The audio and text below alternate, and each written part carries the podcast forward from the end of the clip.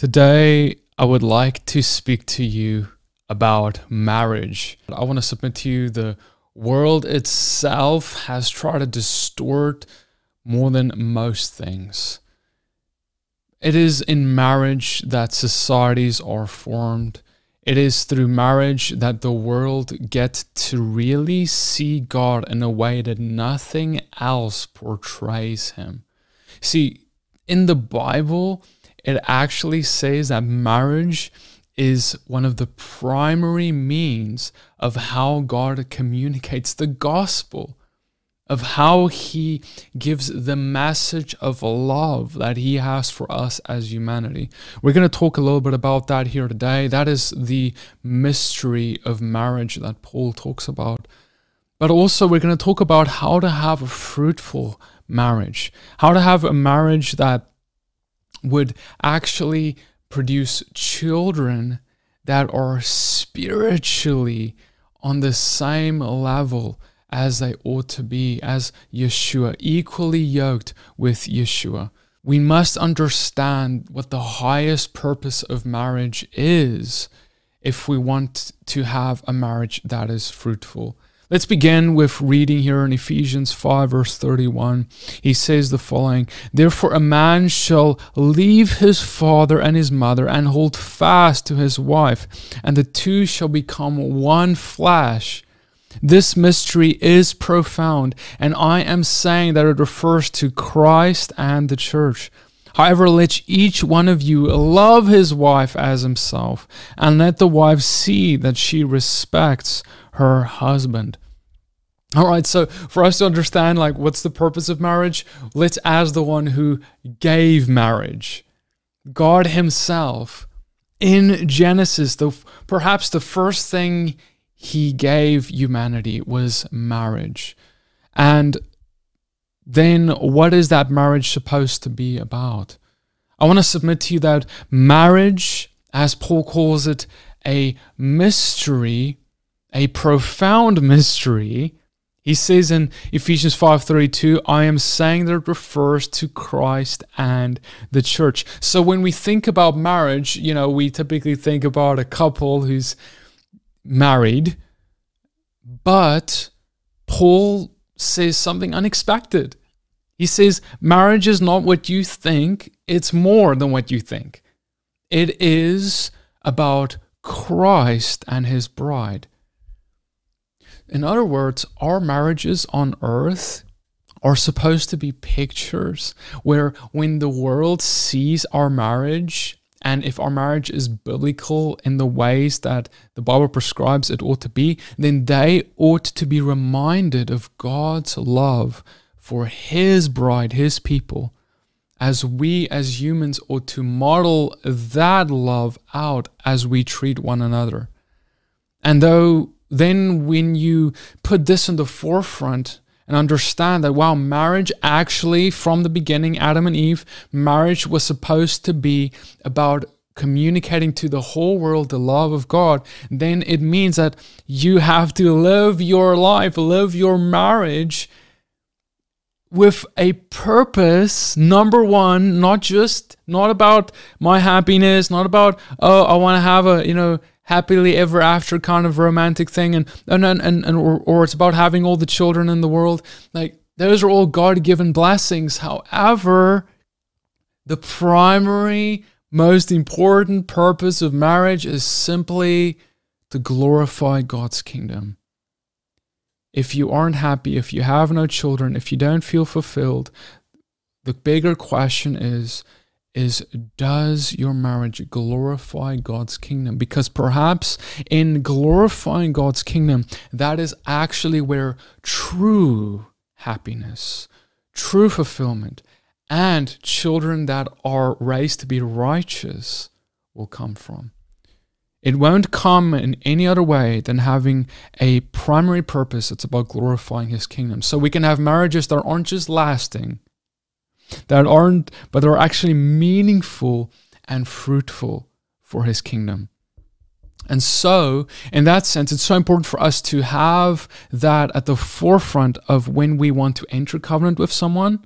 Is that person going to be able to have that objective as I have that objective?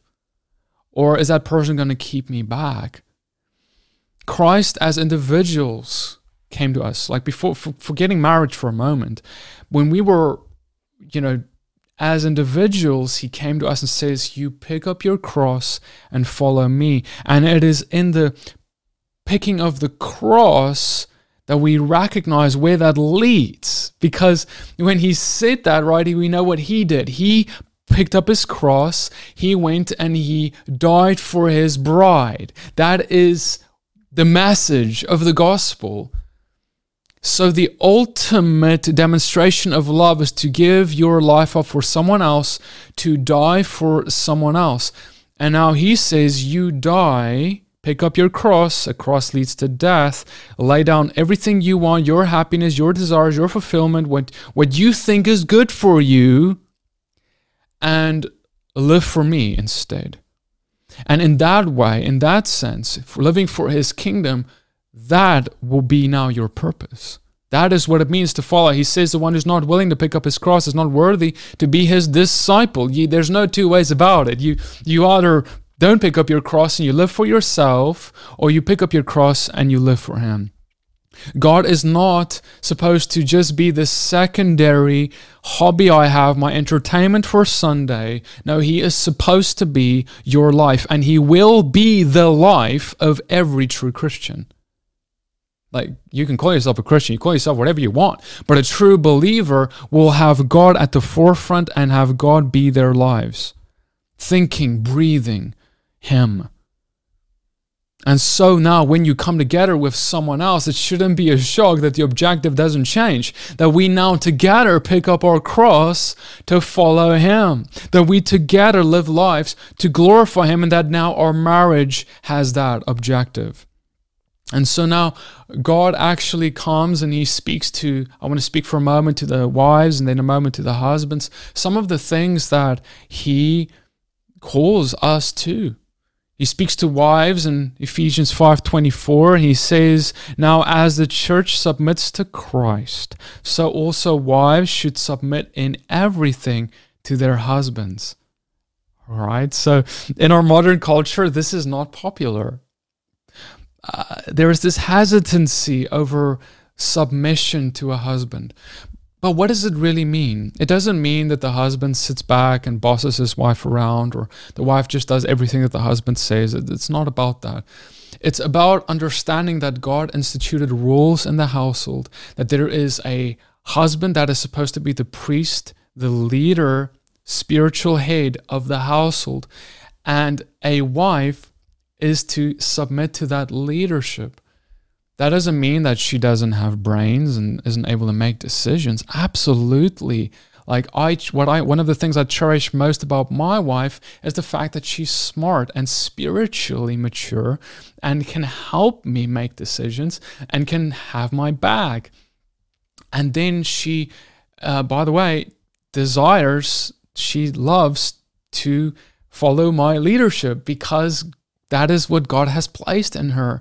She has a desire to submit to her husband if her husband is a biblical husband, a godly husband, a husband that desires to step into spiritual leadership and lead spiritually and see God's will above his own and make sacrifices and do some of the things that we're going to talk about more now. But as for now, the wife submits, and when the world sees her submission, they're reminded of, wow, the leadership of Christ and the submission of the church of God, of his people to him and how that relationship is healthy and godly. A husband who desires a wife that is godly should himself walk out godly.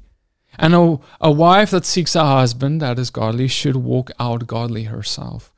That is what it means to be equally yoked. And so we have to first off make sure that we are fulfilling everything we are in our own lives as individuals before we seek a spouse and even desire to ask God for a spouse that could be that could be uh, godly. Now he speaks to husbands, and God says the following. He says, "Husbands, Ephesians five twenty five, love your wives." as Christ loved the church and gave himself up for her. Hold up a second. Husbands, love your wives to the degree that Christ loved the church. That is an incredible standard of love. That is like the highest love that there is, the, the love that He has for us. He says, Husbands, you love your wives that way. That is a high call for a husband, but yet that is expected of the husband. And what is that love? That Yeshua gave himself up for his people. What did his people do? That they that this was a great love. They put him on the cross. They they their sins were the very thing that he had to die for, that he was the reason that he died, and he said he went to joy to the cross for her, for his people. And so as husbands we ought to love our wives even when they reject, even when they when they have sinned against us, even when that sin is the very thing that could cause us to die, we should die for her with pleasure. That is literally the love that Christ had has for his people and that we are commanded to have for our wives. Like it is what it is. And you say, Peter, I don't like that. Well, then marriage is not for you. Ephesians 5:26 he says that he may sanctify her having cleansed her by the washing of water with the word. See, I want to submit to you, brothers and sisters, that it is the husband who is now the spiritual head and leader of the household who ultimately will be the one who spiritually leads in nourishing, just as Christ nourishes us. The husband nourishes nourishes nourishes the wife, and that means that there is a spiritual leadership in nourishment. That is, he the, the husband should teach his wife the word, should be able to not just be spiritually passive, but active in the household, leading Bible studies, and so forth. And so, brothers and sisters, this is a type of, of marriage that demands sacrifice, as you can hear. And there is no other marriage. This is what marriage is at its essence. And if we cannot have sacrifice be at the forefront, what will end up happening is we will find ourselves unhappy because you'd think that sacrifice would make you unhappy. It is actually when you are selfish in a marriage that there is unhappiness that creeps in. And so our culture doesn't understand sacrifice. Our culture says whenever you feel unhappy, you just leave. But that's not what God said. Yeshua said, for example, in Matthew 19, verse 9, I say to whoever divorces his wife except for sexual immorality and marries another commits adultery. And then look at what the disciples said. The disciples said to him, If such is the case of a man of his wife, it is better not to marry. It is better not to marry, is what they think. They say, Look, man, like Yeshua, if if you're telling us that we can't just get rid of our wives whenever we feel unhappy for any reason, then I'd rather not be married. And that's what they concluded there. And yet, Yeshua's stance does not change. If you want to make a covenant, you better stick to that covenant. If you want to be married, you better be willing to make great sacrifices, speaking to men and women now. And if you feel like you'd rather want to live a selfish life for yourself, having your own needs above everyone else's, then marriage is absolutely not for you. You should never enter it because you will do nothing but waste the time of the other person. Because when you make a covenant with someone else, there's no other covenant but a biblical covenant. When you say, I enter marriage with you, there's no other way than to do it the biblical way. Even if you're an unbeliever, their marriage is built on the foundation of the Word of God. And if you do not follow the rules, in other words, do what is expected of you in marriage, whether you like it or not, whether you know it or not, whether you think about it or not, it remains there. That sacrifice must be at the center of it all. And now let's t- talk about how he speaks regarding becoming one flesh. This is really the mystery of marriage that Paul uh, speaks about. And he says in verse 31 Therefore, a man shall leave his father and mother, hold fast to his wife, and the two shall become one flesh. Now, I actually think that there's something physically and spiritually happening there, that they become one flesh on a physical level, of course, we know that when there's that intimacy. But then there's also on a spiritual level a joining together to become one. And then he says this mystery is profound. It's a mystery. It's it's above our ways of understanding. But he says, I'm saying though that it refers to Christ and the church. There is no greater example of unity as between Christ and his bride. And there is no greater example of unity as between a husband and a wife. Have you have you noticed how when people get married, suddenly their unity, they become like one in their in how they think, and then their bodies become joined together. They are like one person, right? And so that is how it's supposed to be between Christ and his people, between Christ even and, and us. That when we receive the Holy Spirit, we become one with him, just as a husband and a wife becomes one. That's the picture that's that's communicated.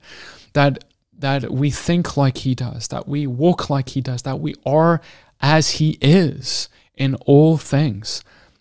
And that's why whenever there's theology that calls us to not walk like he is, that should be like weird because that goes in contrast to the model that marriage communicates, where we ought to be as our husbands and our wives are in unity with them and in unity, therefore, now with Christ. And that's why in 1 uh, Corinthians 7 4 it says this For the wife does not have authority over her own body, but the husband does. Likewise, the husband does not have authority over his body, but the wife does. Do not deprive one another, except perhaps by agreement for a limited time, that you may devote yourselves to prayer, but then come together again, so that Satan may not tempt you because of your lack of self control. Of course, this refers to sexual intimacy, and he's speaking about this. He's saying, do not neglect, do not deprive one another of this, except if there's mutual agreement for a time. This is a commandment. This is a commandment. It's very important uh, because when you uh, neglect one another in this manner, there is more temptation that come in because the that the that fulfillment that is supposed to come through a husband or a wife alone is not being provided for.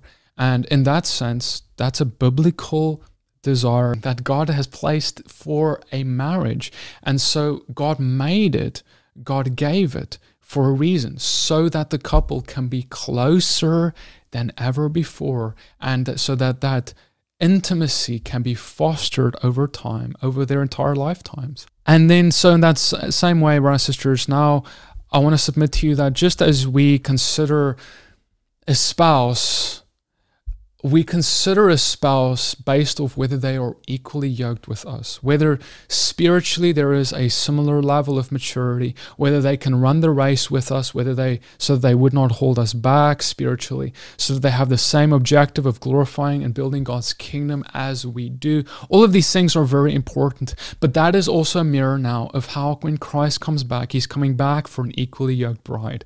He's coming back for a bride who is going to look like he does, who walked like he walks, who seems like he is. See, there is a bride that he is coming back for who worships the Father as he did in spirit and truth, who walks in righteousness and holiness, who wants to keep the commandments of the Father that he has given his people, and also to walk in the Holy Spirit, to cleanse the leper, bring those out of captivity into freedom, to cast out the demon, to heal the sick, to walk in the spiritual gifts as Christ did, and to, to be a light in this world. Those are the things that He is looking for in His bride. Are you an equally yoked bride? That is an important question that we always have to ask ourselves, looking at Him through the lens, the mirror of the Bible, and looking at our lives and asking Him, God, where can I be better in looking more like you? Because that's the purpose of any disciple and the bride of Christ. But now, when it comes to being unequally yoked, you know, I'm always confused. You know, when when people, when Christians talk and they're single, they're looking for a spouse, and they're saying, "Hey, uh, can I date this unbeliever?" Right? Like it sounds like obvious. Like oh yeah can, can i date this unbeliever? Like it's just you know maybe that can work somehow.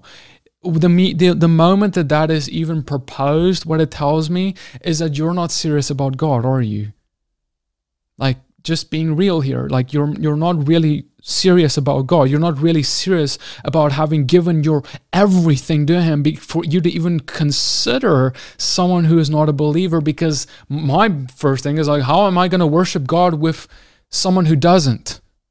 How am I going to build his kingdom with someone who doesn't build his kingdom? How am I going to to to be in ministry with someone who isn't? And I'm not just talking about full time or like vocational. I'm talking about the ministry we're all supposed to be in, the ministry of reconciliation, and setting the captives free. How am I going to do that if they're not? How can I worship them if they're enemies of God? Because the Bible says anyone who does not have the light in them and who does not worship Him and does not serve His kingdom is condemned already. How can I build his kingdom with someone who's condemned already. And so, brothers and sisters, you will, if you're unequally yoked, marry, if you're a believer with an unbeliever, you will be unable to fulfill the primary purpose of marriage to its full potential. Because it takes two believers to bring the full potential of what it can mean to glorify God to a marriage. And so, if you are, though, in such a marriage where you are married to an unbeliever, of course, God has mercy and grace. I know that there are many circumstances of life that can lead to that, and it's not our fault always. And when that happens, what we do is we do our we make sure that our end, our role is fulfilled, that we live a life sacrificially to God, that we uh, bring our side to the table. Now we love our spouse, even if they don't love God the way they should. We love our spouse in ways they don't deserve because that's what Christ has done for us. And so, lastly, I want to speak to you about the fruits of marriage. See, then I want to submit that the number one fruit of marriage is perhaps most obvious. If God grants you to have children, that is going to be the direct fruit of a marriage, physically and spiritually. And I want to submit to you that more than anyone else in life, your children will be watching you. Remember how we talked about how marriage is supposed to be a picture of, of Christ and his bride? There is no one else who will witness that picture more than your children. Because while you can fool people, the public, people outside the household, and saying everything is all right, you know, we love one another, it is when it comes to the household itself, your children, they see everything and they are always watching their mom and dad, their example. And remember then now that the marriage model, which is supposed to give and com- which is supposed to communicate Christ's relationship with his people and his bride, if that marriage model is disrupted, distorted, is uh, one that is not a good example of love, what the child sees, remember, it's programmed into a child to look at the mom and dad's marriage and perceive God through that lens, perceive God through the father figure and perceive God's people through the mother figure because remember, that is the picture. And so when the father is not there for the mother and does not love the mother and you know cheats on the mother, uh, betrays the mother, and so forth, what the child sees without even realizing on a spiritual and subconscious level is how God is, how the Heavenly Father is. That the Heavenly Father is not trustworthy, that the Heavenly Father betrays, that the Heavenly Father um, cheats and steals and so forth. And that's why our marriages is not just about us. It's not, you know, you being um, exclusive to your spouse, you being an honor of your spouse and treating them well it's more about just even your spouse as much as it should even just be enough to be about them. It's even more about the children as well because they will be directly impacted by how you treat them. And so if the if the husband mistreats the wife the child gets a distorted view of the heavenly father. And if the wife mistreats the husband the child gets a distorted view of the church the bride of Christ, the fellow believers. And that would be a child who oftentimes would struggle to find fellowship, struggle to associate with other believers, work with other believers, find, you know, be, be, with, be, be with believers. When the mother hasn't fulfilled her role, that can lead to that. Does that mean that that's always the cause? Absolutely not. But I am just warning you here of some of the dangers. Our children can make their own decisions, and it can be even when they grow up in a wonderful household that has given them everything they need, they can still decide to rebel, and that is one thing. But if they rebel, let it let it not let it be that it's their decision and what they want, following their own will. But let it not be because of how we have mistreated our spouses, how we have failed to be a good model of what it means to be a disciple to them. Let our hands be clean as God entrusts our children to us and as God entrusts a spouse to us, a husband or a wife.